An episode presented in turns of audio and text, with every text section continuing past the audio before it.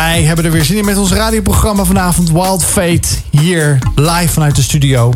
En uh, ja, zoals je hebt gehoord, uh, we zitten weer met z'n tweeën. Want uh, Marije is back in town. Jazeker. Yeah, goed zo. Kijk, dat is toch, geeft toch wel weer een, een, een goed gevoel zo, Marije. Ja, tuurlijk. Het is altijd goed om weer terug te zijn hier in de studio bij Wild Fate. En ja, het is echt, ik heb echt zin in weer vanavond, Joost. Nou, goed zo. heel goed. Want ja, wij hebben natuurlijk altijd weer spraakmakende gasten... die ons graag meenemen in hun, in hun geloofsleven. In wat houdt dat nou in om elke dag ja, met, met Jezus te leven, zouden we bijna zeggen. Want dat is graag wat je ja, hier meekrijgt bij Fate op Walt FM.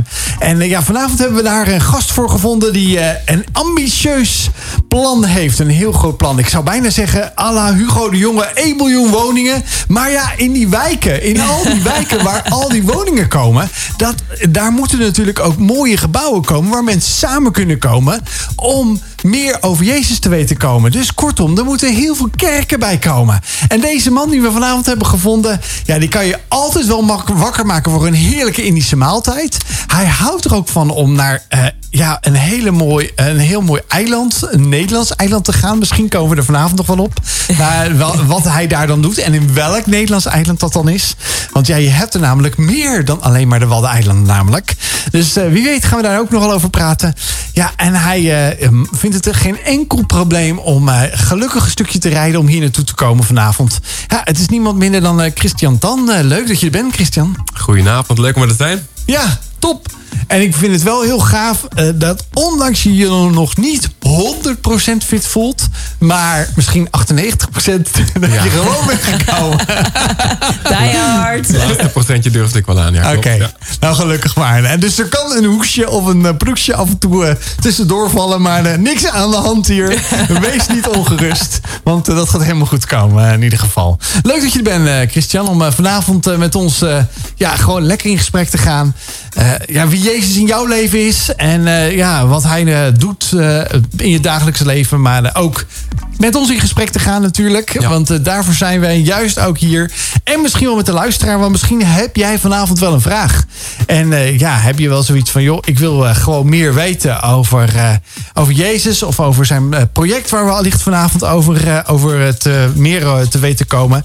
Schroom dan niet om die WhatsApp eventjes vast te pakken. En een berichtje te sturen naar de, naar de studio. Dat is namelijk een 085 0383 0083. Dat is voor mij ook zo wennen, want dat is een nieuwe WhatsApp uh, van de studio hier uh, op Walt FM. 085 083 0083. En zet dat telefoonnummer erin. Want ik ga je zeggen, er gaan grote acties komen de komende voorjaar bij Walt FM. Daar wil je gewoon echt dat nummer heel snel onder de knop hebben. Want er gaan grote prijzen komen, mensen. Dus ik zou zeggen, zet dat eronder. Maar zoals jullie gewend zijn van ons hier altijd op Wild Fate op Wild FM... Uh, ja, gaan wij op de woensdagavond altijd even af trappen met een geluksmomentje. Nou, volgens mij heeft Marije er heel veel, dus ze moet nog eventjes gaan shiften. Wat ga ik nou delen? Nou, dat is alleen maar goed dat je zulke geluksmomentjes hebt. En ik hoop eigenlijk dat jij ook vanavond eens nadenkt... maar ja, waar word ik nou niet zozeer blij van? Of wat is eigenlijk gewoon zo gewoon geworden dat ik er niet meer over nadenk? Marije, zeg het eens. Nou ja, ik kom net terug van de vakantie. En ik ga altijd naar de Alpen in de winter. Want ja, als uh, snowboardleraar heb ik daar natuurlijk jaren uh, gespeeld in de sneeuw. En dat was werk. Maar ik ben uh, de afgelopen week in Zweden geweest. Nou, echt waar. Absoluut een aanrader. Al hou je van sneeuw en winterse temperaturen, min 12 of zo. Ja, dan kun je echt je lol op van een, genieten van de natuur, de mensen, de cultuur, het eten. Oh, ik zou zo weer teruggaan. Nou ja, ik ben hier vanavond. Dus uh, heerlijk uh, genieten. Het is fijn om hier weer te zijn.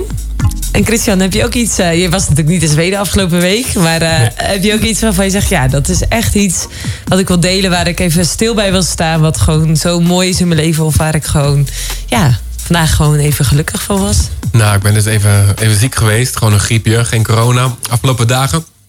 En uh, ik had een zoontje van negen... En die baalde er vooral heel erg van dat hij me niet kon knuffelen en me niet in elkaar kon slaan. En daar bedoelt hij mee. We hebben van die, uh, beetje dramatische Stoeimomentjes. stoeimomenten. Met, dan komt hij met zo'n zo'n soort, soort halve matras komt hij naar me toe. eh, Met bokshandschoenen. Heerlijk, hij was gewoon zo blij dat hij dat vandaag weer kon doen. Dus we hebben echt eh, gisteravond stiekem ook al een beetje. Maar hebben we weer en goed geknuffeld. Maar ook eh, heb ik weer een stevig pakken rammel gekregen. Dus, ja, het is iets om dankbaar voor te zijn. Ja. Ja, ik ben opgegroeid met, met drie broers.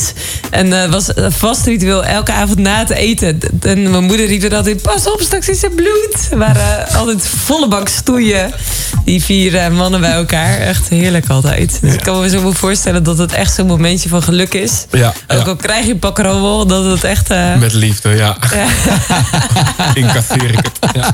Ah, Een liefdesknal krijgt hij dan. ja, jij hebt alleen maar eh, dochters, eh, Joost. Maar eh, Ja, ja, dat wordt krabben. Dat wordt missen, krabben. hè? En eh, haren, haren trekken in, eh, in het huis. Nee, nee, nee, nee, joh, wel nee. Nou ja, de, de- mijn, mijn oudste dochter is wel aan het, eh, aan het boksen, maar gewoon meer eh, sport. Dus ze vindt dat heerlijk om eh, lekker zo eh, in Ik heb beweging te jou zijn. oefenen een beetje. Nee, nee, ze vroeg wel laatst van... eh, ja, als ik het niet op jou mag oefenen, wil ik wel een boksbal graag in huis hebben. Waar mag ik die gaan ophangen? Ik zeg, nou nergens, levensgevaarlijk. Leuke manier om een band om gewoon lekker op te bouwen. Toch? Ja, ja, zeker, ja, zeker. Eh, als je een links of een rechts krijgt af en toe. eh, ja.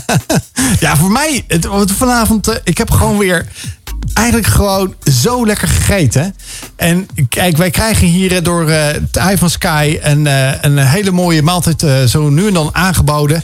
De hofleverancier van goede Thaise, beste Thaise maaltijd van Amsterdam en ver daarbuiten. Dus ik zou zo- zeker zeggen, ga eens naar de website van Thai van Sky. En regelmatig gooi je misschien die reclames van hem wel eens hier in de blokken langskomen. En deze mannen die, en, en vrouwen, dat weet ik eigenlijk niet. Maar wij zien hier meestal de bezorgers, de mannen. Ja, die mensen die hebben passie. Die hebben, die hebben gewoon er zin in. En ja, die maaltijden zijn altijd weer een smullerijtje. Dus ik heb weer heerlijk gegeten vanavond in ieder geval. We spreken vanavond met eh, Christian Tan. En eh, het leuke ervan eigenlijk is, is dat eh, ja, we eigenlijk een soort van link en klik hebben. Dan zal hij misschien wel denken, wat dan? Ja, dat Indische, dat Indische, eh, die background die die heeft. Want mijn vrouw is namelijk ook Indisch. Ah, doe zo gezellig. Ja. Ja, adoe, adoe. makan, makan. Dat, dat eten, dat is zo belangrijk, eh, Christian, toch? In de cultuur. Ja, zonder eten ga je dood, hè? Maar he- helemaal bij ons. Ja, het is, ja, het is natuurlijk een, een hele, hele sport geworden met elkaar. Ja, en ook het ding wat je hebt kunnen meenemen uit eh, vandaar naar, naar hier. Hè, Onze, onze opa's en oma's, zeg maar. Ja. Dus het bindt samen, ja. Ja, dat bindt samen. Hè? Dat Ja. is de, ze zeggen, ja, bij, bij mij thuis wordt er gezegd van, ja, mijn vrouw, eh, net in, eh, als jij eh, in die 40 eh, jaren, net als ik trouwens ook hoor, maar eh, ja, dat zijn dan de derde generatie, noemen ze dan. En hoeveel is daar nog van over? Wat nemen we mee Ja. aan legacy? Eh, maar dat eten, dat blijft altijd. Hoe, Ja, hoe, ga- hoe is jouw Indische kookkunst?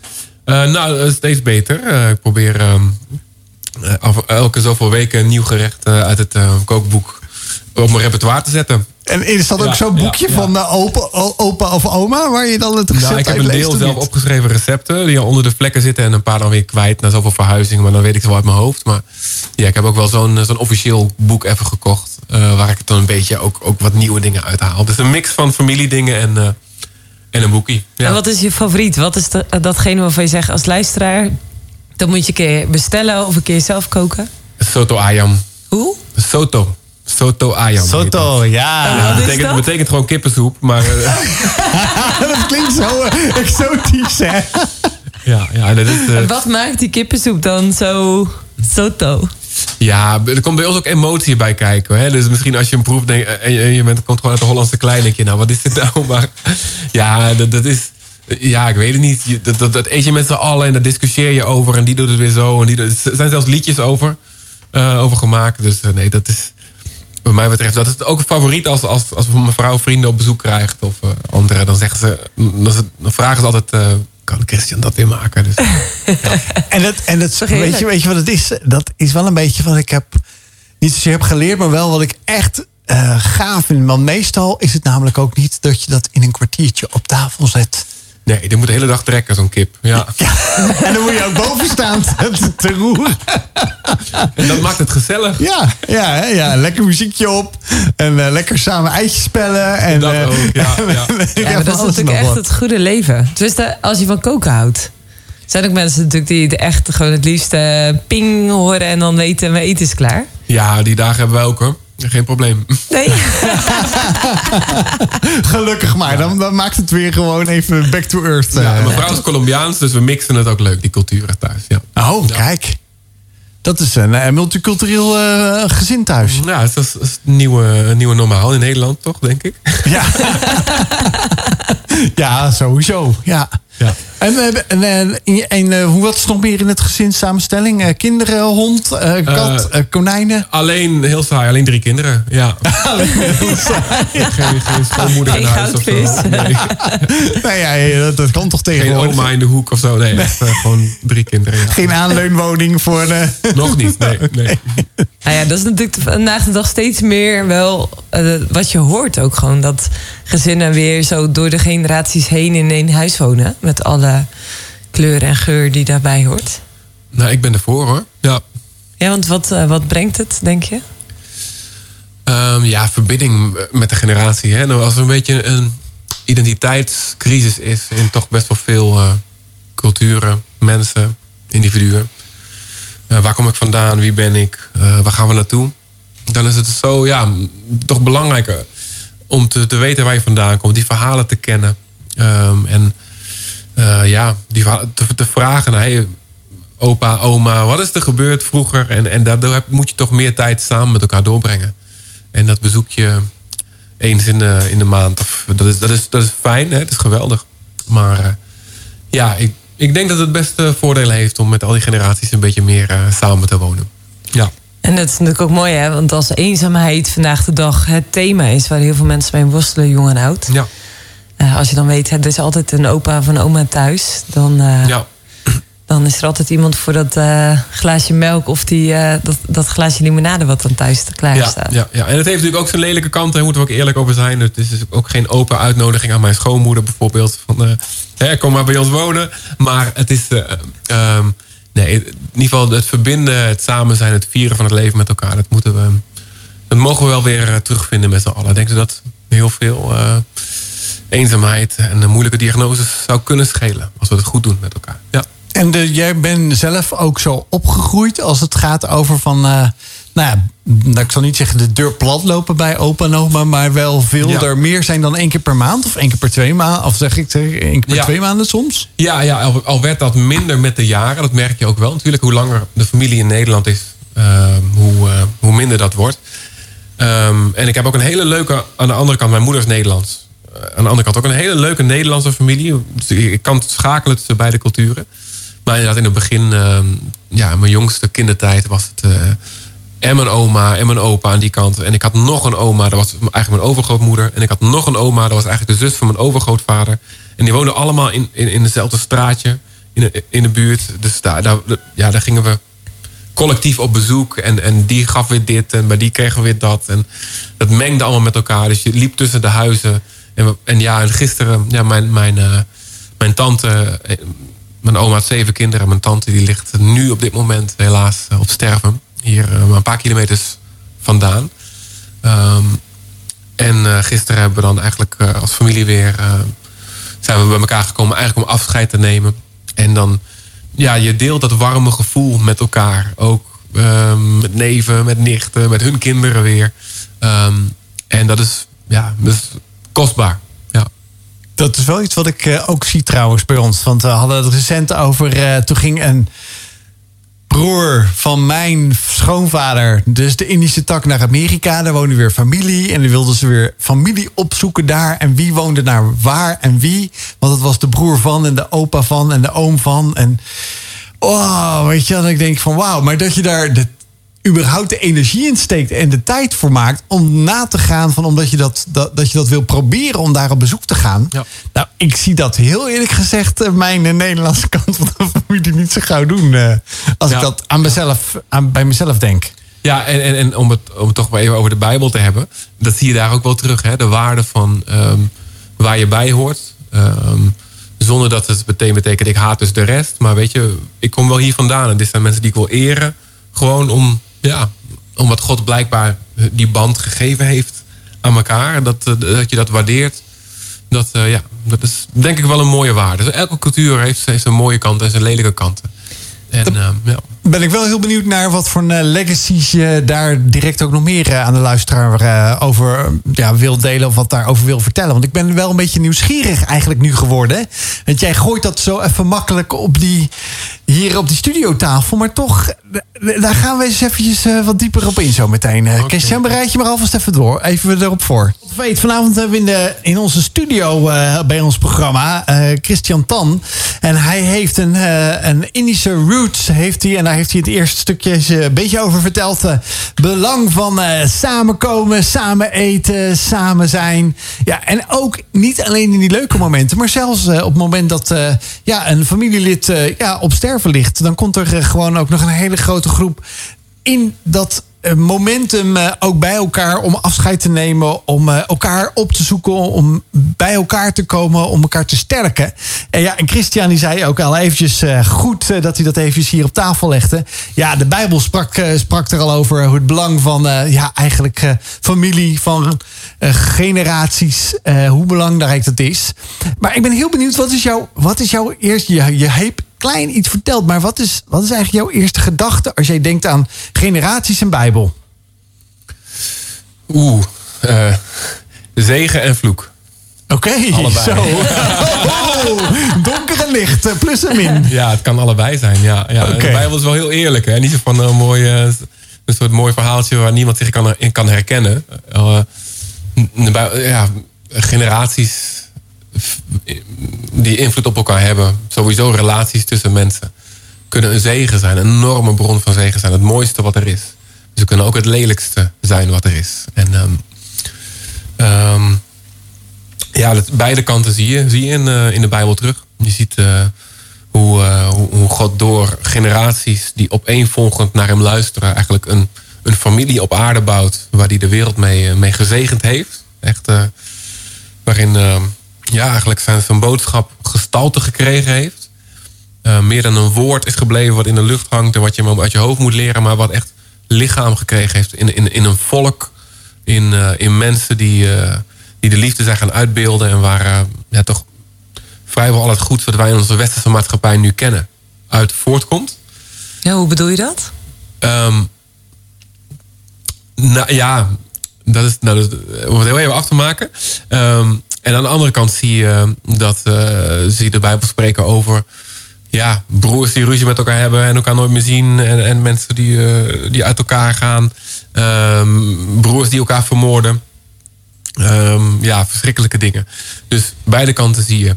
Hoe, ja, hoe ik dat bedoel van uh, alles van de westerse maatschappij. dat het eigenlijk bij God vandaan komt. Nou, dat is iets waar we ja, tegenwoordig een beetje minder bewust van zijn. Omdat het, uh, ja, de sfeer een beetje anti-religie is uh, in, in de wetenschap en op, uh, in het onderwijs en al die dingen. Maar um, is een, um, bijvoorbeeld een, een, een, historicus geweest, een geschiedkundige. En die heet Tom Holland, niet de acteur. maar een geschiedkundige, die is best wel beroemd onder mensen die, die, van, die ja, op een geschiedenis houden.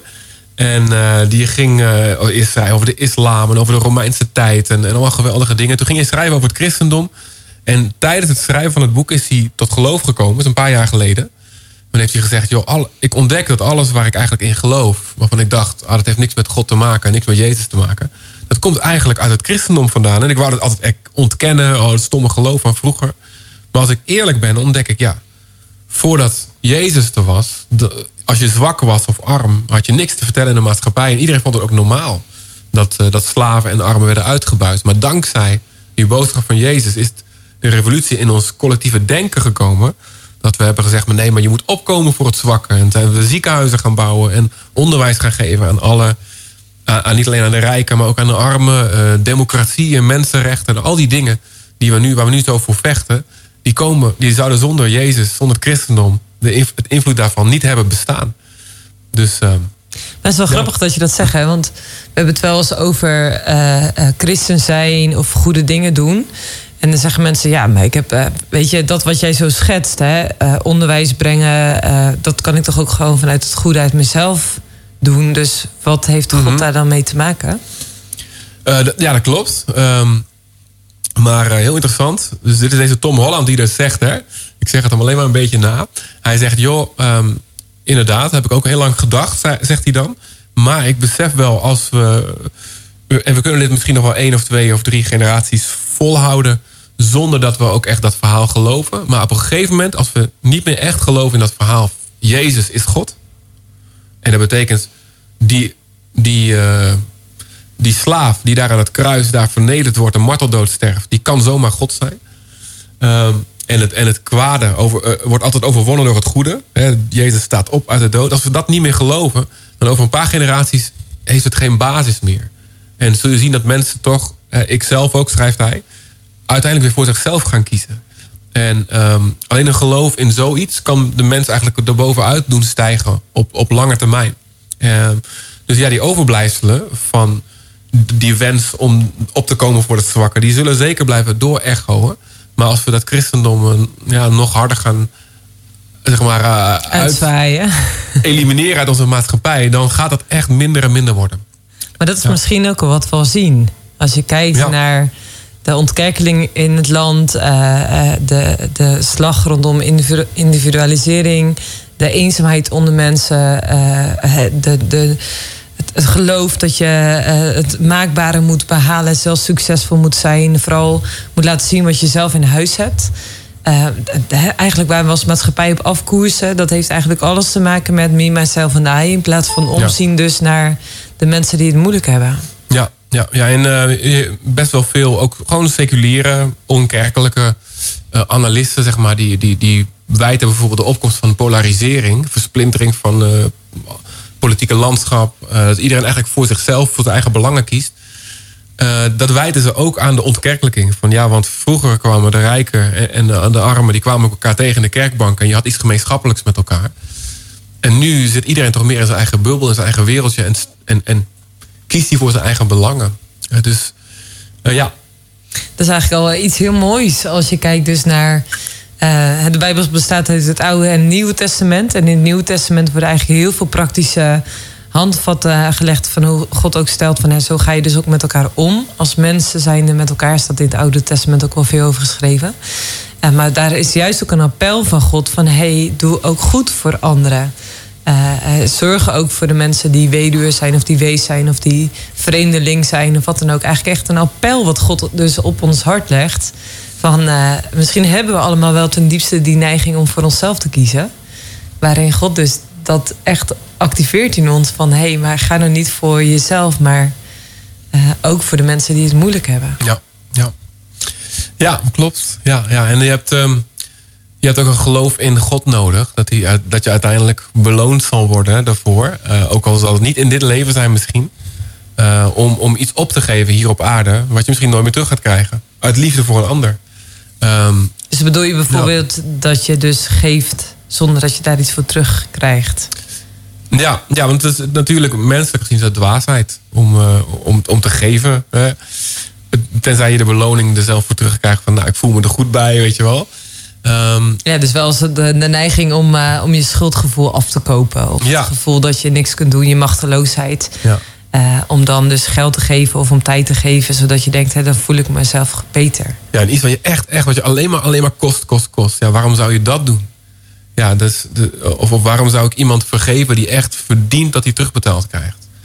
Ehm, ja, dat, dat kan eigenlijk alleen maar als je gelooft. Maar weet je, er zal ooit, God zal zorgen voor rechtvaardigheid. Dus dan hoef ik het zelf niet te doen. Maar als je denkt van ja, deze wereld is de enige plek waar rechtvaardigheid kan komen. Dan, dan, en, en de politie die pakt hem niet, nou dan moet ik hem zelf maar eh, laten voelen. Want dit, kan niet zo doorgaan. We hebben vanavond eh, Christian Tan eh, ja, in de uitzending. En hij begon al redelijk voortvarend over het belang van relaties. En ja, hoe de Bijbel er nou naar kijkt. En eigenlijk zei hij ook wel van... ja, bijzonder ook hoe de, dat ook gebruikt wordt vandaag de dag. Maar eigenlijk wil ik nog een stapje terug, Christian. Want hoe ben je zelf zo standvastig geworden in geloof? Hoe is dat gebeurd? Hoe is dat gegroeid? Dat kan, niet, dat kan me niet voorstellen dat dat de een op de andere dag is. Nee, nou, dat klopt wel. Ehm, ik ben wel opgegroeid met het geloof, maar ik, ik geloofde het wel, zeg maar. Dus, dus ik dacht, ja, oké.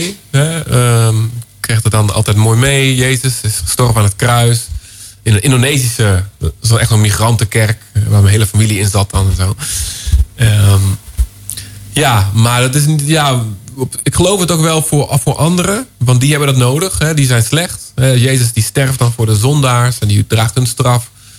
Ja, die zondaars die hebben daar dan geluk mee. Dat zijn de Hitler en de pedofielen en de criminelen. En ja, die, die zijn zondaars. Maar ik niet. Ik ben goed bezig. Ja, mij valt wel mee. Wat ik doe is allemaal niet zo erg. Dus eh, ik snap ook wel... Soms zag ik dan een, iemand die drugsverslaafd was geweest. En eh, die zag ik dan christen worden. En die ging dan helemaal huilen. Ehm, als het ging over Jezus en vergeving en het kruis. En ja, dat snap ik wel, dacht ik dan bij mezelf. Ja, die is dankbaar. Ja, Die had dat nodig. En, eh, of mijn, mijn oma dan, eh, mijn Indische oma. Dan ging het over, over Jezus. En dan ging ze huilen. Dank u Jezus voor het bloed van Jezus. En ik dacht, ja, dit is oma. Die heeft veel meegemaakt vroeger, weet je wel. Dus ik had altijd wel... dacht, ja, dat is leuk voor hun. Maar voor mezelf, ja, ik heb het niet zo nodig. Ja, ik red me wel. Ehm, gaat goed op school, genoeg vrienden. Ehm, was bezig met meiden versieren. En dat ging ook wel redelijk goed. en, eh, voetballen en eh, Was gewoon... het een beetje een popiopie? Gewoon goed voor elkaar, lekker in de groep. Ja, dat, Chill. dat wel. Dat wel. Dat wel ja. een beetje voor elkaar. Ja, ik was, ik was tot, tot mijn, om ik was 18 toen ik echt, eh, toen het echt op dit punt zeg maar waar ik het over heb. Dus ja, ging wel goed. Lekker in mijn vel. Geen, ehm, geen moeilijk gezin, lieve ouders. Ehm, in voorspoed opgegroeid. Dus ja. Het ging je wel voor de wind.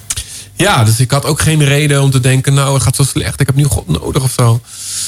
Ehm, dus ik nam het allemaal wel voor kennisgeving aan. Het is, het is prima zo, maar ik, ik moet er niet echt wat mee. En ik ga zeker niet zo overdreven doen. En eh, ik, ik snap het gewoon allemaal niet echt. Maar ik vond het ook niet echt nodig om het te snappen. En toen eh, was ik 18 en één ding wilde ik wel. Ik was klaar met mijn, eh, mijn ateneum. En ik dacht, ik wil eh, de wereld zien. Ik wil niet meteen doorstuderen. Dus ehm, was al één keer kort in Indonesië geweest. Op een eh, soort rondreis, het land van mijn vader. Toen dacht ik, nou, daar wil ik nog een keer heen. Dus ben ik drie maanden bij familie geweest. En toen eh, stopte mijn moeder zo'n christelijk boek in mijn koffer. En toen dacht ik nog bij mezelf, ja, mijn moeder wil natuurlijk dat ik meer met geloof ga doen, maar dat, ga ik, dat boek ga ik echt niet lezen. Dat is echt voor die overdreven types, zweverig en zo. Dus die- maar ik wou niks zeggen om maar niet verdrietig te maken. Dus, ik- maar toen uit verveling daar, en omdat het internet nog niet bestond, Ja. Verveling, hè? Luister goed. Ja, eh, eh, toen ik eenmaal daar was, eh, overdag deden we van alles. Maar s'avonds ja, bestond het internet nog niet echt. Ehm, dus ben ik uit verveling het boek gaan lezen. Elke Ja. jongere die nu luistert, die denkt... Wat? Zeg maar, wat als je een avond niet kunt scrollen... en je gewoon echt niks te doen hebt? Ja, dat was dus, laten we zeggen, ik ben medium oud, dus dat was 1996. Dus toen had alleen het Amerikaanse leger had, eh, had wifi. Hey, thanks trouwens voor deze medium, eh, medium out eh, uitspraak. Check. Marije. Ehm, Ja, mooi. Maar je ging dat boek lezen? Ja, stukjes. Maar ik dacht, nou, het zal wel saai zijn. Maar er stonden allemaal verhalen in in één keer. Van God die gebeden beantwoordde en wonderen, genezingen. En, en, en, en lichtgevende letters die hij zag op het voorhoofd bij iemand. Die dacht, wat is dit allemaal voor verhalen? Dit, is niet, dit vind ik wel tof. Weet je, wat er gebeuren hier allemaal dingen en actie. En ik merk nooit wat als ik, als ik probeer met God te praten. Wat ik niet vaak deed. Nou, dan gebeurt er nooit wat. Ehm, en hij had het over het Bijbelboek Handelingen. Dus ik, voor, nee, als er staan ook zulke verhalen in, dan als ik dat opzoeken. Ook aardbevingen als ze bidden. En, en mensen die, eh, die verlamd zijn, die opstaan. Hele steden op de kop. En dan worden ze weer gestenigd natuurlijk. Maar, maar er gebeurt van alles. Ik dacht, wat is dit? En, en toen begon iets bij me te knagen van waarom heb ik dat dan niet? Want ik ben toch ook zo goed bezig. Ik vond mezelf echt goed bezig. Hey, eh, en want mijn afspraak was, ik ga wel uit, ik doe van alles. Ik, maar, maar ik zit altijd met mijn kont in de kerk op zondag. Dus nou, dan, dan, ben je goed bezig, dacht ik in mijn hoofd. Dus ehm, waarom hoor ik nooit wat van God? Dus op een avond heb ik gewoon gezegd, nou wil ik het weten. Ik heb de deur dicht gedaan van, die kamer daar. En gewoon gezegd, God, ik, geloof misschien best dat u er bent, maar ik merk gewoon heel weinig ervan. En ik wil het nou gewoon echt weten of het zo is. En of, als, of alles waar is wat ik mijn leven lang heb gehoord. En ook zo'n leven als ik hier leef. Als ik hier lees. Als het ook voor mij is, laat me iets, iets zien. Een soort sleutel die ik mis. Of ik dacht misschien een of andere. "Ah." Zo'n openbaring of zo. precies, Of ja. engel. Om je heen. Ja, iets, iets, Ja. iets tofs, Ja. weet je wel. Iets positiefs. Want ja, God is goed en ik ben ook goed. Dus dat komt goed uit. Hè? Dus ik dacht van, nou, of misschien... Nou, er gebeurt wel iets, dacht ik, maar over zoveel jaar. Ik was mezelf aan het indekken, er zal wel niks gebeuren, weet je wel. Eh, maar, maar ik wil God gewoon de kans geven en ik wil gewoon weten hoe het zit. En, en ik wil ook nou, misschien wel doorbidden tot ik voel dat er wat gebeurt. Maar ja, na een, minuut was ik uitgepraat. En zonder bewust daarover na te denken, begon ik afgeleid te raken. Begon ik naar de muur te kijken. En op een gegeven moment, je loopt daar op sandalen. ehm, begon ik mijn teennagels schoon te peuteren. Dat was gewoon ja, wat voor mijn ogen kwam. Dus ik was niet meer aan God aan het denken. Er was geen muziek, was niks meer heiligs aan. Ik was alleen maar met de aarde bezig in plaats van met de hemel, zeg maar. En terwijl ik dat, daar middenin was, denk ik, voel ik in één keer dat iets of iemand daar de kamer binnenkomt. En, en, ik, en ik dacht, er komt iemand binnen. Maar dus ik draai mijn hoofd naar de deur. Maar ik, ik zie niet dat iemand. Ik zie niks. Ik zie dat niet dat iemand binnenkomt. Maar in één keer, terwijl ik mijn hoofd draai, word ik. Ehm, het is heel moeilijk om woorden aan te geven. Ik word overspoeld door iets waarvan ik weet gewoon in het diepst van mijn binnen, binnenste dat het 100% zuiver, puur, liefde, licht, ehm, zuivere intenties, 100% een woord wat ik, wat, ik, wat ik achteraf ben gaan gebruiken daarvoor, heiligheid is.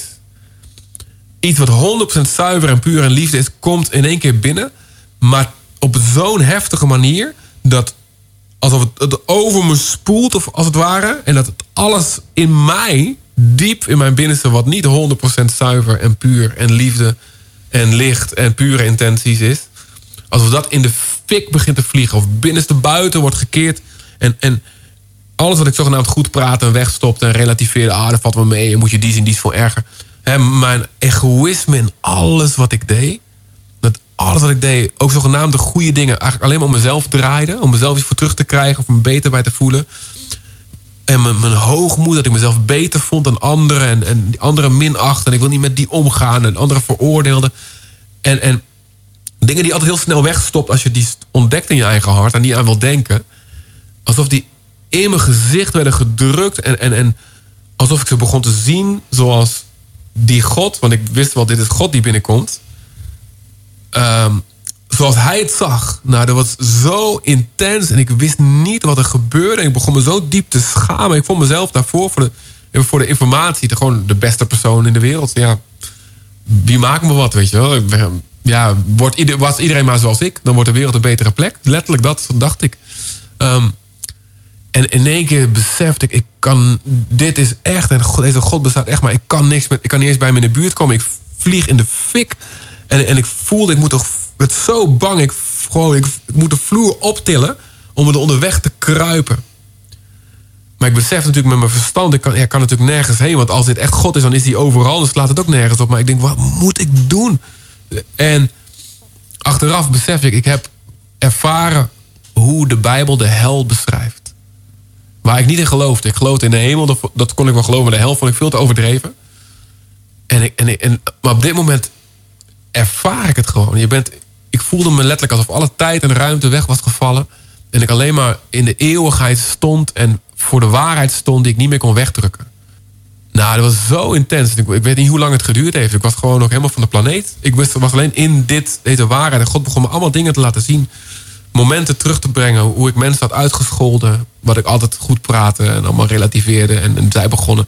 En hoe ik, hoe ik als het ware hun ziel kapot heb ge- gesproken met mijn woorden. Mensen van wie hij eeuwig houdt. En hoe, hoe ik ja, hoe, ik- hoe ik bloed aan mijn handen had als het ware daarmee. En, en alle daden van egoïsme voor mezelf leven. Dat ik, dat ik, ja, dat ik daarmee ja, gewoon dood en verderf eigenlijk zaaide. Ehm, nou, dat was zo intens. Ik had, ik had wel iets verwacht misschien, maar absoluut niet zoiets. Ik dacht, wat is dit? Ik was echt in paniek. En eh, later las ik in de Bijbel van, ja, dat dit zal gebeuren met de hele wereld. Op het moment dat het oordeel van God over de hele aarde gaat komen, staat in openbaring, het laatste boek van de Bijbel.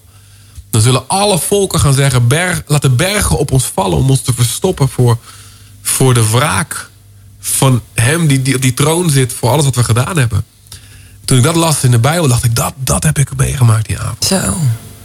En alsof ik, een, alsof ik een patiënt was die ziek was, maar ik wou het gewoon niet weten. En ik zei, nou, hij ziet er ziek uit, geef het medicijn maar aan hem. Ik geloof wel het medicijn, maar voor hem. En een goede dokter die slaat je dan heel liefdevol in elkaar.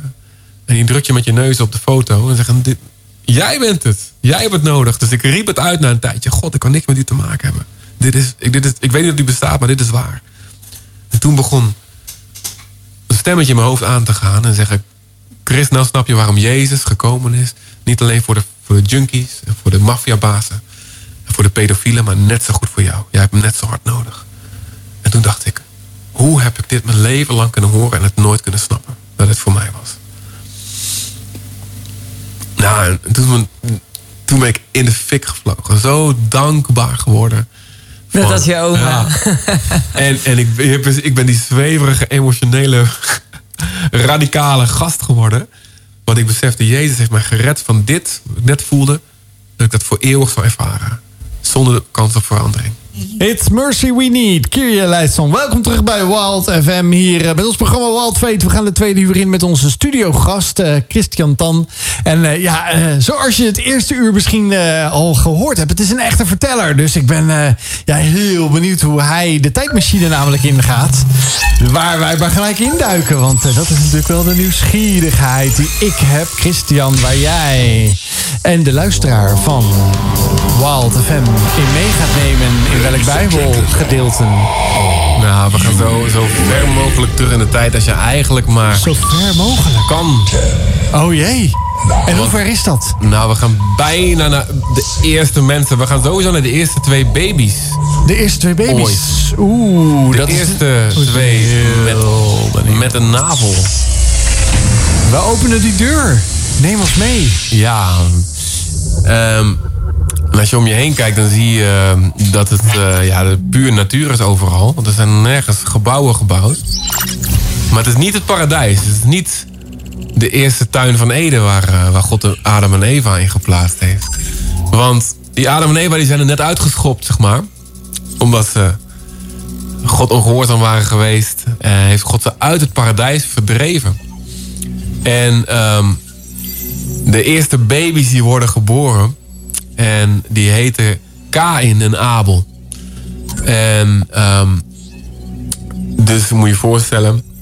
Aap en Adam en Eva die hadden geen navel. Ja, die, waren, die hadden het niet nodig. Maar deze twee waren dus de eerste bij wie dat een nieuwe, een nieuwe trend werd, een nieuwe norm werd, zeg maar. En eh, die groeiden op met elkaar. En ja, alles was nog leeg. Ehm, en er liepen nog wel eh, flink wat eh, dino's sowieso wel rond.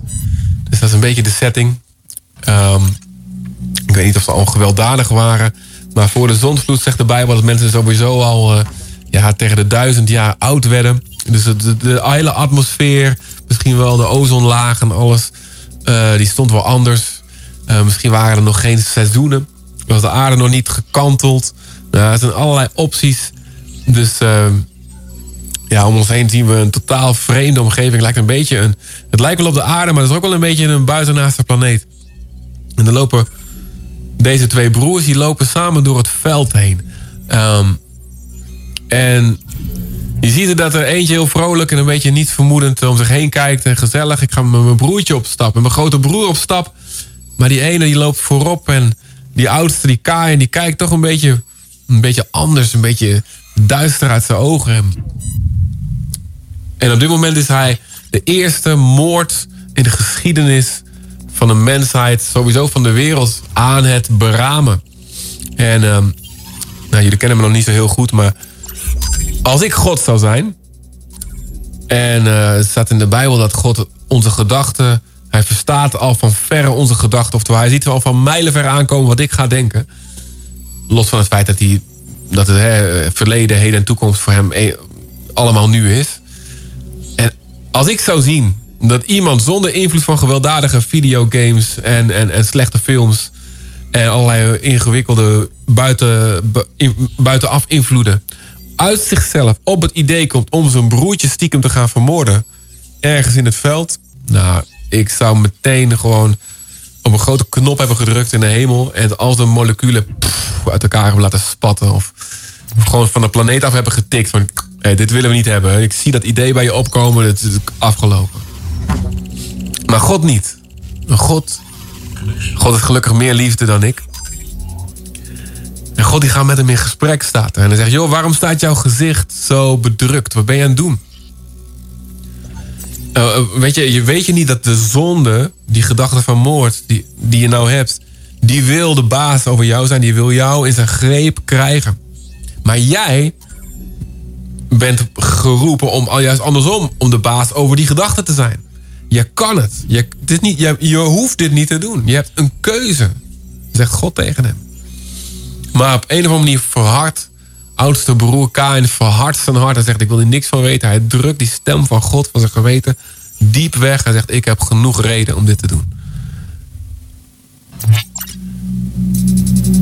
En uiteindelijk slaat hij zijn broer dood. Want zijn broer denkt, nee, gezellig, gaan lekker op stap. Bam.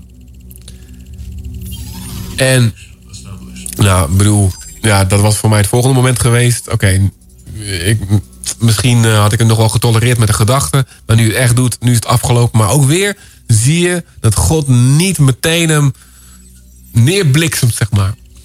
En weer en gaat God naar hem op zoek, gaat God met hem in gesprek. Hij zegt, Kain, waar is je broertje gebleven? En hij zegt, joh, weet ik veel. Alsof je God voor de gek kan houden. Weet je wel, ik ben toch niet uh, de babysitter van mijn broer, zegt hij dan. En, en God zegt, joh, ik hoor een stem, zegt hij. Het stem, de stem van het bloed van je broer, wat jij onschuldig op de aarde hebt vergoten, dat roept naar mij.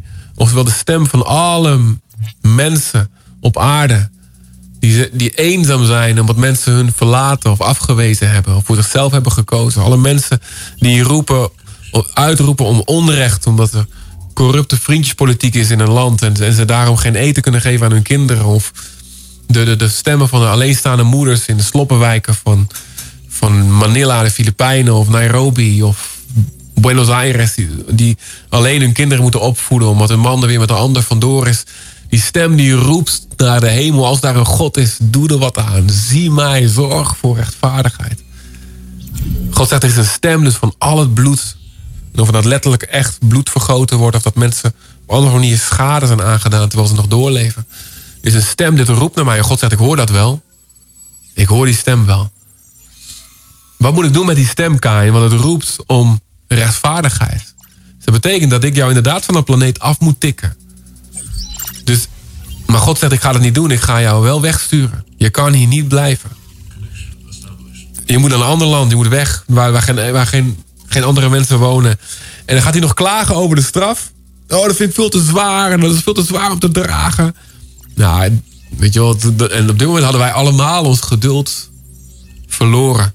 Maar God is gelukkig meer liefde dan jij en ik. En God is liefde voor. Voor Abel en voor de stem van alle slachtoffers in de wereld. Maar God is ook liefde voor de daders. Voor de kaaiens van deze wereld. En hij zegt, oké, ook al heb jij nog geen spijt. Ik ga je leven beschermen. Want de kaaien zegt, ja, iedereen zal me zomaar kunnen doodmaken als ik in mijn eentje ben. Nee, ik ga je dus een of andere stempel op zijn hoofd. Oftewel, hij verlengde zijn leven. Hoe, hoe zit dat? God die beschermt, die verlengt het leven van een schuldige moordenaar. En dat laat alleen maar voor mij het mooie hart van God zien. En ook in mijn eigen verhaal, wat ik voor de, voor de pauze verteld heb, zeg maar. Weet je, we zijn allemaal Abel. We hebben allemaal pijn voor wat anderen ons hebben aangedaan. Of hebben nagelaten, hadden moeten doen en niet hebben gedaan, niet hebben beschermd. Of, of, of woorden die we gehoord hebben. Ja, we zijn ook allemaal een stuk Kain. We hebben het ook allemaal bij anderen veroorzaakt. En dit laat zien, weet je, ja, God, er zal een dag komen dat God alles gaat beantwoorden. En God zal al die, die, die roepen beantwoorden. Als er aan God is, doe er wat aan. Maar omdat God ook liefde is voor de dader in ons, verlengt hij ons leven. Niet, niet omdat we automatisch vergeven zijn. Want allemaal maakt niet uit wat je doet. Hij wil ons de kans, de kans groter maken dat we tot inkeer komen. Dat we gaan veranderen. Omdat hij van ons allebei houdt. Nou, dit verhaal voor mij, en we zien nooit dat Kain tot inkeer komt. Maar we zien wel dat uiteindelijk God zegt, weet je, er is één stem wat harder klinkt dan het bloed van Abel, zegt God in het einde van de Bijbel. Het is de stem van het bloed van Jezus. Jezus die zegt, joh, ik ben niet schuldig. Dus leg jij je schuldige hand maar op mijn hoofd. En dan dan mag je al je troep en al je, alles wat je gedaan hebt... mij overdragen als je er eerlijk over bent. Als je echt tot inkeer komt. En dan ga ik wel dat bloed van Abel antwoord geven. En dan ga ik die straf die jij eigenlijk verdient dragen. Ja, voor mij is dit, dit oude verhaal uit de oertijd van de Bijbel, zeg maar... is zo sprekend. Voor ons allemaal, denk ik. Maar zegt ook zoveel over hoeveel meer liefde God is dan wij. En dat het dus ook betekent... liefde betekent dus ook, er zal straf komen. Straffeloosheid, dat maakt allemaal niet uit. Dat is geen liefde. Dat is onverschilligheid. Maar die liefde zegt wel, joh, verander zolang het nog tijd is. Zolang je nog op de aarde rondwandelt. Maar de datum komt dat ja, de rechtszaak komt voor iedereen, voor ieder mens. En de enige deal, de enige wat je moet doen, zegt Jezus in Lucas 12, zegt hij, de enige wat je moet doen voordat je bij die rechtbank komt, is dat je een deal moet sluiten voordat het jouw datum is. Laat mij die deal zijn voor jou.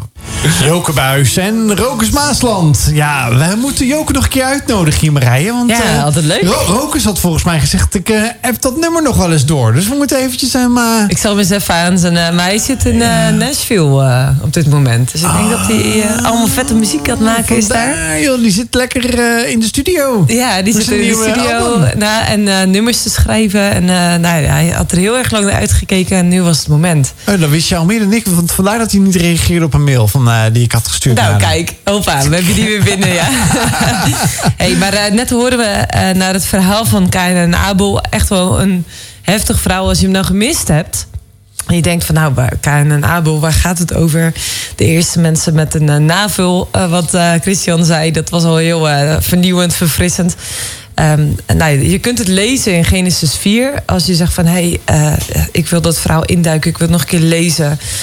Ehm, dan, eh, dan is het eerste Bijbelboek in de Bijbel en dan het vierde hoofdstuk. Dan lees je dit verhaal.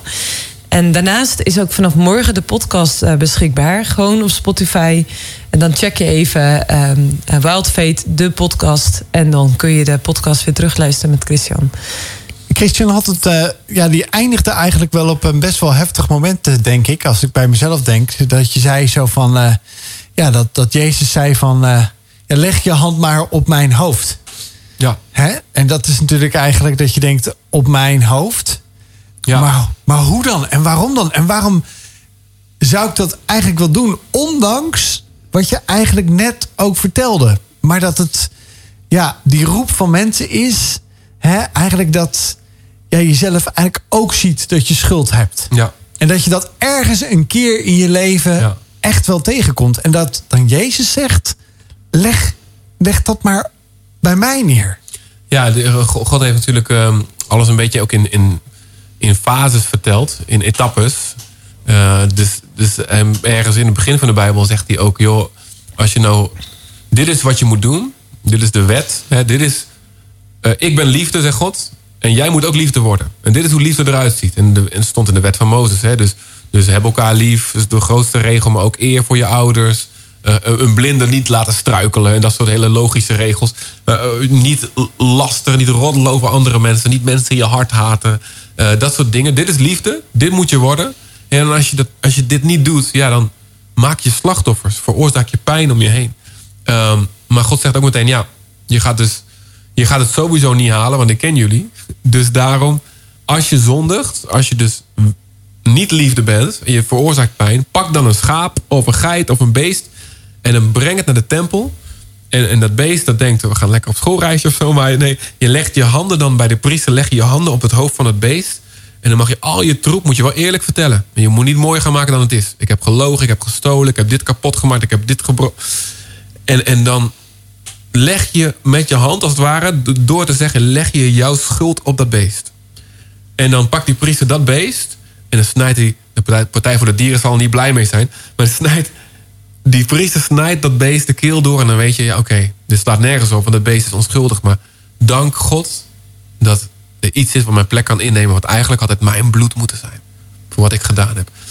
En Jezus zegt later, weet je. Ik ben het echte lam van God, zo wordt hij genoemd. Hè?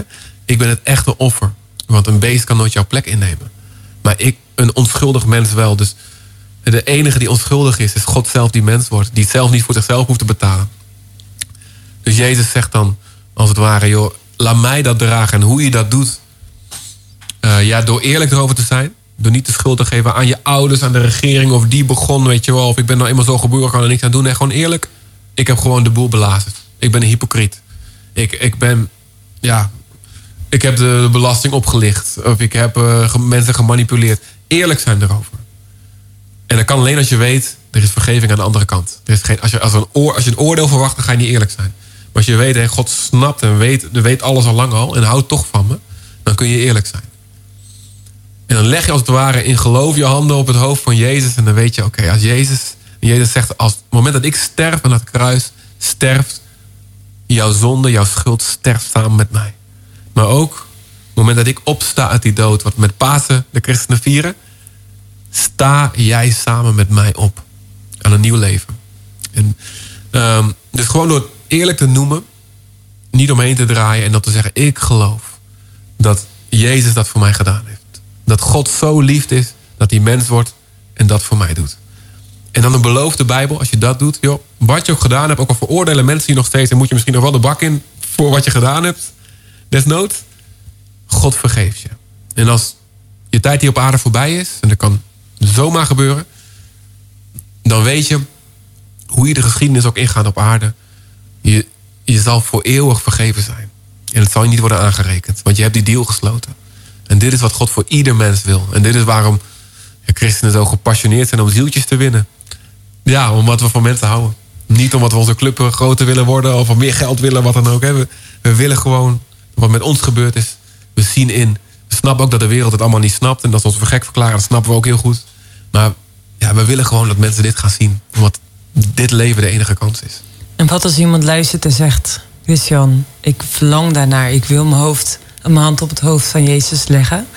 Hoe kan iemand dat echt ook concreet doen? Ja, daar heb je eigenlijk niemand voor nodig. Dan kun je op dit moment doen of zodra een uitzending voorbij is misschien. Ehm, je, je kunt dat meteen doen, want God is overal. Dus God hoort je.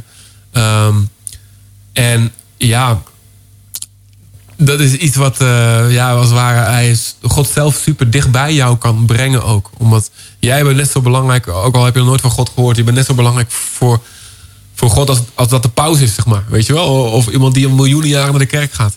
En, en ga dan op zoek naar een kerk waar, waar ook nog echt dit geloofd wordt en verkondigd wordt. Sommige kerken laten ten laatste een beetje los. En zeggen, joh, ik heb dit gedaan. Help me. Want ik wil, ik wil die Jezus gaan volgen. En, en ja, God belooft dat hij dan je leven zal gaan leiden.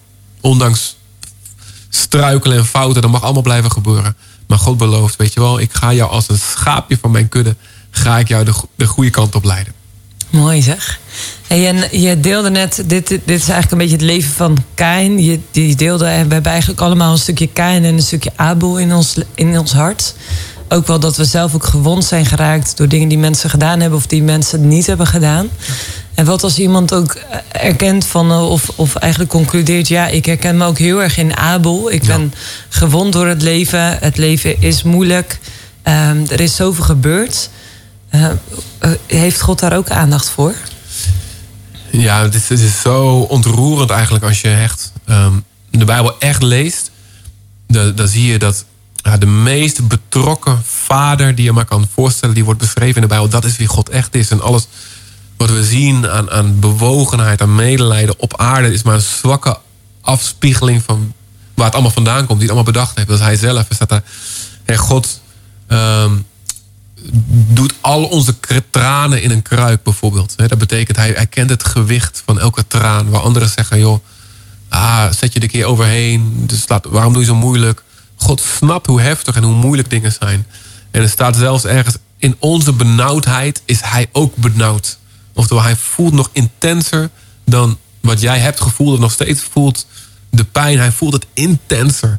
En er staat zo vaak dat Jezus, als toen hij mensen zag die dit en dat hadden meegemaakt, hij was met diepe innerlijke ontferming was hij bewogen. Er staat vaak genoeg dat Jezus huilt. En de Bijbel zegt ook, Jezus is het gezicht van God.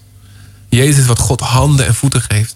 Dus reken maar dat God, God is nog meer betrokken dan jezelf bij je eigen leven. En zijn naam, Yahweh, in, de, in het Hebreeuws, betekent letterlijk ik ben, ik ben knetter aanwezig. Ik ben meer aanwezig dan jijzelf. En weet ook wel, ja, maar kijk, ik ga het ook allemaal rechtzetten, zegt God. Uh, vergeld jij maar niet wat jou is aangedaan. focus jij op vergeven. Want ik wil ook jou, jouw Kain, zoals je zelf een Kain bent voor anderen. Ik wil ook jouw Kain nog redden. Laat het maar aan mij over. Maar reken maar dat ik zal zorgen voor rechtvaardigheid. En, en ja, het leven op aarde is 80 jaar. En wat hierna komt is miljarden keer miljarden jaren keer oneindigheid. Dus reken maar dat, dat het goed komt met mij, met rechtvaardigheid. Dus laat het maar los. Rust in mij. En weet je, God kennen op die manier als vader hier op aarde... brengt al zoveel genezing um, voor wonden die... Ja, die mensen misschien of die, die omstandigheden hier op aarde hebben aangedaan. En dat zal een, die genezing hier op aarde zal een voorproefje zijn van de eeuwige blijdschap die we allemaal, ja, die God wil dat we allemaal gaan meemaken. We zijn in gesprek met Christian Tan en hij heeft al heel veel gedeeld vanavond over uh, ja, wat uh, een belangrijk element is om Jezus in je leven uit te nodigen en elke dag mee te nemen in je leven. En daar ook mee aan de slag te gaan. En daar eindigde hij ook mee, uh, net voor dit prachtige nummer Crown, dat jij ook zelf die ja, scheppingskroon bent. Ook voor hem. Zoveel liefde, zoveel meer dan wij kunnen bedenken en kunnen beseffen. Nog meer Jezus. Ja. Nog meer Jezus in Nederland. Want ik zei het al een beetje in mijn introductie, eh, Christian. Dat ik zei van, uh, ja, Hugo de Jonge eh, die heeft een, een, mooi plan van een miljoen woningen. Wat zeg ik, 999.000. Maar ja, daar moeten natuurlijk wel ook uh, mooie plekken zijn, kerken zijn... waar de mensen ook terecht kunnen in die wijken die er allemaal gaan komen. En ja, jij bent een van de initiatiefnemers van een organisatie... die graag zegt, meer Jezus, meer kerken. Ja. Meer plekken aan de kerk is eigenlijk niet meer dan eigenlijk muren waar mensen samenkomen. Ja, gebouw kan me eigenlijk niet zoveel schelen. Um, dat gebouw volgt, volgt op de mensen die, die het levende gebouw, de levende kerk zijn eigenlijk. Um, maar inderdaad, we hebben zo gezien hoe in een, uh, ja, hoe, hoe een, een kerk zijn, uh, zoals het echt in de Bijbel beschreven wordt, zeg maar. Dus niet zoals het in de, van de traditie misschien kennen. Maar zoals het echt in de Bijbel geschreven staat. Als we dat weer op die manier gaan doen. Joh, dan kan het zoveel levens veranderen. We hebben echt, echt honderden en uiteindelijk door de jaren heen duizenden mensen compleet uh, zien veranderen. Um, en ook die deal hebben zien sluiten. Um, voor eeuwig. Maar ook met gevolgen hier op aarde. Uh, we hebben de steden gehad waar echt de drugsdealers kwamen klagen. Joh, alles de klanten die blijven weg, die gaan allemaal naar die kerk. Wat is er aan de hand? Weet je, al zulke soort verhalen. Dus we hebben beseft hoe, hoe, hoe nodig het is. Naast dat we ook van alle bestaande kerken houden en die willen zegenen. Um, maar uh, ja, wat deden de eerste twaalf discipelen nadat Jezus uh, hun erop uitstuurde? Kerken starten. Um, dus groepen samenbrengen, eigenlijk als familie, waar we de uitzending mee begonnen. Hè? Familie die alles met elkaar deelt. Ook al ben je geen bloedfamilie. Maar die mensen familie maken van elkaar rondom geloof. En dan echt die liefde van God handen en voeten geven met elkaar. Dat is wat de wereld nodig heeft. En dan open en uitnodigen voor iedereen. Wat de wereld al een keer uh, veranderd heeft. Uh, en op dit moment nog steeds trouwens. Maar wat ook Nederland nog steeds, uh, nog steeds nodig heeft. Dus daarom, we kwamen terug van Aruba. Hadden we weer een kerk gestart. daar met dat gezin. En ehm, toen ehm, werden we gevraagd door een landelijke beweging. Joh, willen jullie uh, dat stimuleren in Nederland? En toen uh, voelde het alsof God zei tegen mijn vrouw en mij... toen we op een praten waren... joh, je moet het doel stellen 100 kerken in 10 jaar planten. En uh, we dachten, nou, dat is, Zo, wel, dat is ambitieus. wel een tof doel, dachten we. Maar daar houdt Nederland niet zo van. Van die hoog van de toren blazen, bladibla. Dus we houden het een beetje stil. Dit was 2018 was dit, toen we terugkwamen in Nederland. En toen gingen we zitten met de leider van die beweging voor het eerst... Uh, dat we hem ontmoeten. En hij schoof, schoof zijn stoel naar achter. En hij zei, dat is heel gek, maar ik was aan het bidden hiervoor. En God zei in één keer in mijn gedachten... 100 kerken in 10 jaar. Heel raar hoor, hebben we nog nooit gedaan. Maar daar moeten we voor gaan. En ik, ik viel echt naar achter. Ik dacht precies hetzelfde als wat wij gehoord hebben. En we hadden niks verteld. Dus toen wisten we, nou, hier, hier mogen we voor gaan. En inmiddels zien we ja, dat God het aan het doen is. Dat het gebeurt. En dat er allemaal wonderen gebeuren. En uh, ja, dat er allemaal nieuwe kerken aan het ontstaan zijn. Waar, waar echt echt dingen gebeuren. Ja. Maar hoe, hoe gaat dat? Uh, ik denk dan gelijk eventjes aan een, een plan. En natuurlijk, een bouwplan. Want ja, de, de grond moet rijp zijn, zou ik maar zeggen. We moeten eerst bouwgrond hebben. Maar jij zei het al, van het gaat niet om dat gebouw. Het gaat eigenlijk om de mensen samenbrengen. Ja. En dan maakt het eigenlijk niet eens uit waar. Dus dat houdt ook in dat jullie 100 kerken die je wil gaan ma- bouwen of die je wil gaan planten. Hè? Want zo moet je het eigenlijk zeggen. Niet uitmaken, maar waar. Maar, maar hoe, de, hoe ga je zoiets. Hoe ben je die eerste van de 100 begonnen eigenlijk? Nou, ik moet zeggen, eh, dus we gaan niet de 100 allemaal niet zelf doen. We zijn met een hele beweging en we hebben er nu al eh, eh, ja, iets van 30 eh, die op gang zijn gekomen. Ehm, maar een aantal daarvan doen we dus zelf. Dus we leiden nu een bestaande kerk in Deventer, Leef Deventer. En daarnaast stichten we kerken in verschillende plekken. Nu drie, vier plekken tegelijk. Met nog twee, drie waar we serieus aan, het- voorbereiden zijn. Uh, maar ja, het is niet echt dat je een plan kan maken, een marketingactie en zo, dat je het heel menselijk aan kan pakken. Dat kan wel, maar Google Ja. AdWords. nee. Zo van. eh, ja, daar hou ik niet zo van. ik, Nee. ik, geen kritiek op wie het wel doet, maar ehm, in ons geval, ik liep door Enschede op straat. Ik kende daar niemand. En ik hoorde daar gewoon, op dat moment dacht ik een soort random gedachte zeggen. Hier moet je ook een kerk starten. Ik dacht, nou ja, God, als u dat bent, ik ken hier niemand. Dus eh, laat het maar op een of andere merken of, dit echt, eh, of dit echt u dit bent. En één week later sprak ik ergens anders in, in Overijssel, de provincie. En ik zei, eh joh, God ons geroepen 100 kerken in 10 jaar te planten. En op het moment dat ik dat, dat, ik dat zei, was er een stelletje uit Enschede, stel. Die werd helemaal onder stroom gezet. Werden warm, begon te trillen, keken naar elkaar. En die stapte op me af direct naar de preek, naar de dienst. Enschede. Wij wonen in Enschede. En eh, wij gaan jou helpen starten, een kerk starten in Enschede. Eén week erna. Dus toen, dacht, toen zei ik meteen, oké. Want ik dacht, wist, nou, dit wil God dus blijkbaar. En ik heb niks ervoor gedaan. Eh, De komende weken daarna deed ik ook niks ervoor. Ik in één keer zeven man. Die zeiden, wij gaan allemaal helpen starten in Enschede. Dus dacht ik, oké, is goed. Ik kom elke twee weken op donderdagavond heen en weer rijden. En dan gaan we gewoon in de huiskamer en de Bijbel openen. En eh, dit, is het, dit is de boodschap die ik verkondig. En kijk maar of wat het is. Nou, en nu, eh aanstaande zondagavond, hebben we weer een eh, zondagavonddienst. We zijn al, al flink op weg. Het is een mooie club geworden. En we hebben de, de, de, de ouderlingen, zeg maar, het jonge gasten zijn. Waar de leiders er al klaarstaan. En echt een hele toffe club. Waar ook, waar ook al behoorlijk wat, wat mensen van buiten die zonder geloof bij aangesloten zijn. Hey, en, Ja. en ik kan me zo maar voorstellen dat, dat, dat mensen die dit horen denken... ja, maar eh, Nederland staat toch vol met kerken? En waarom stort je dan weer een nieuwe kerk? Ja, bij heel veel kerken is, is toch het geloof eruit.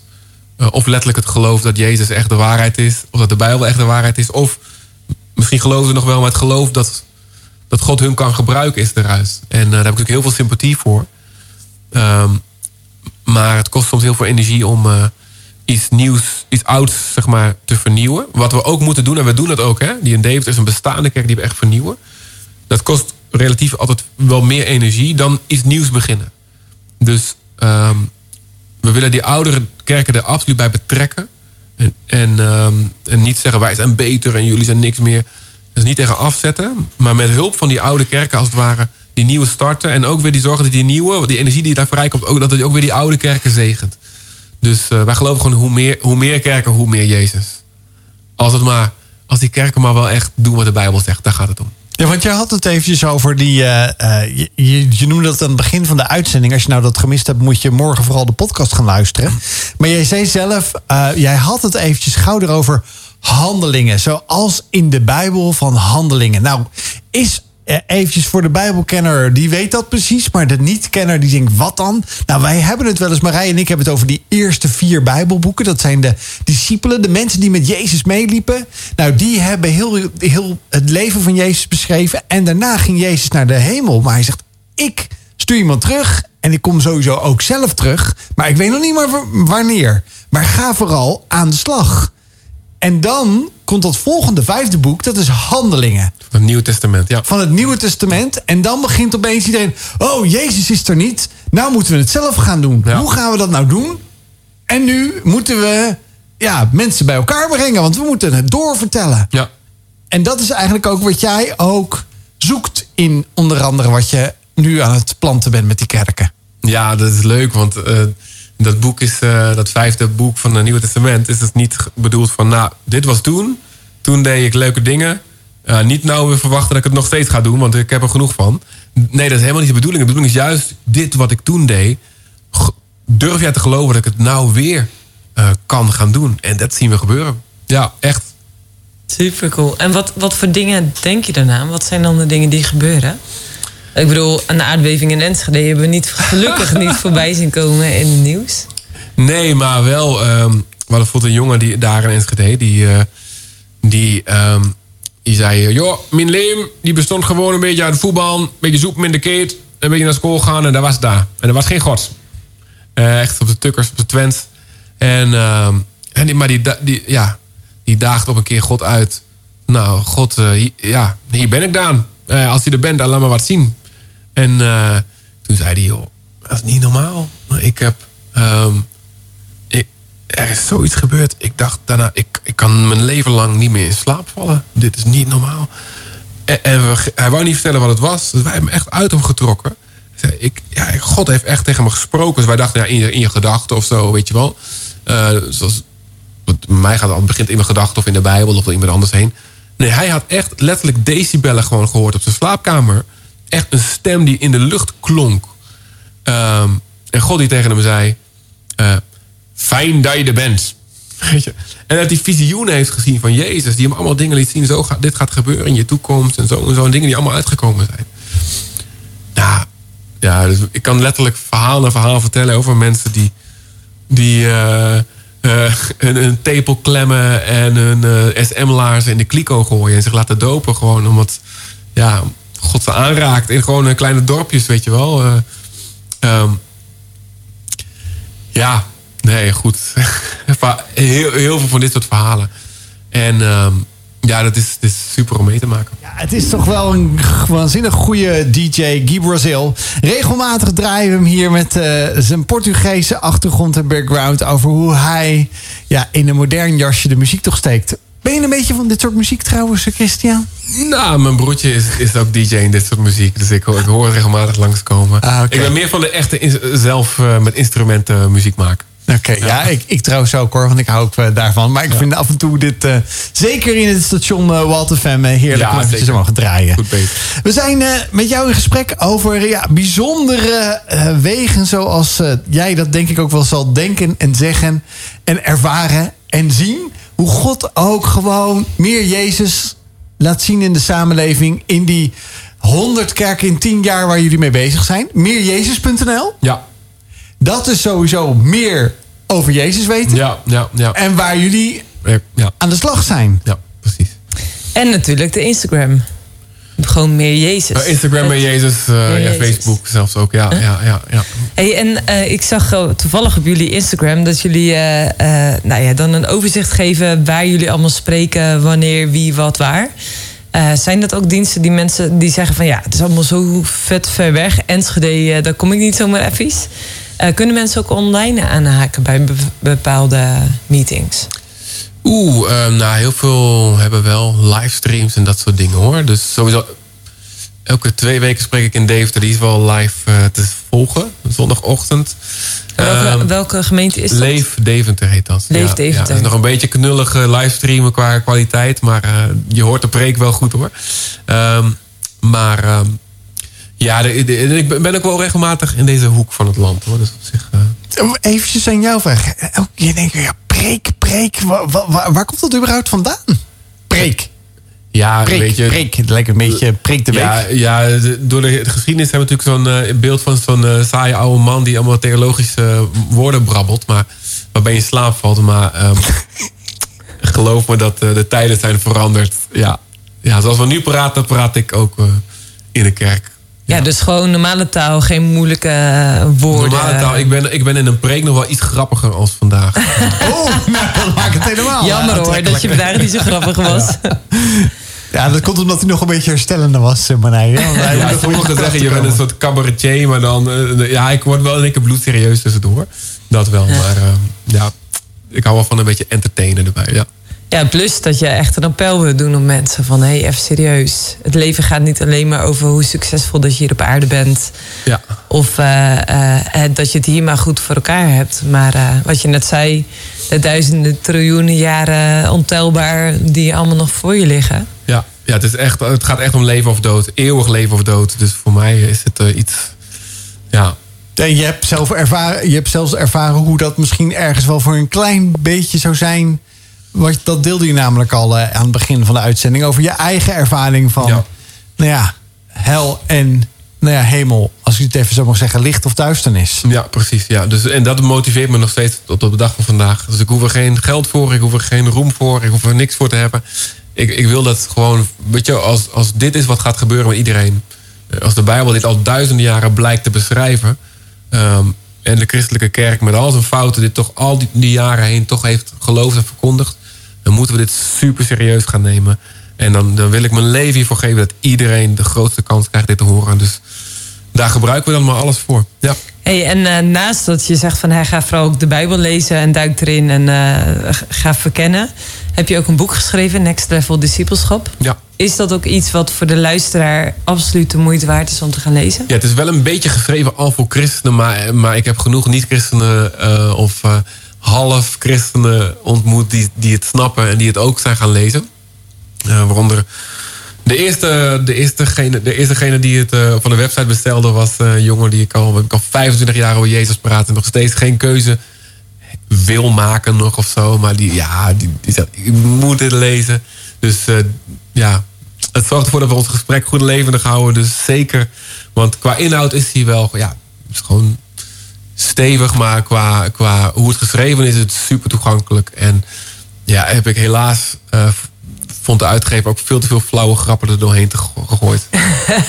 dus, eh, ja.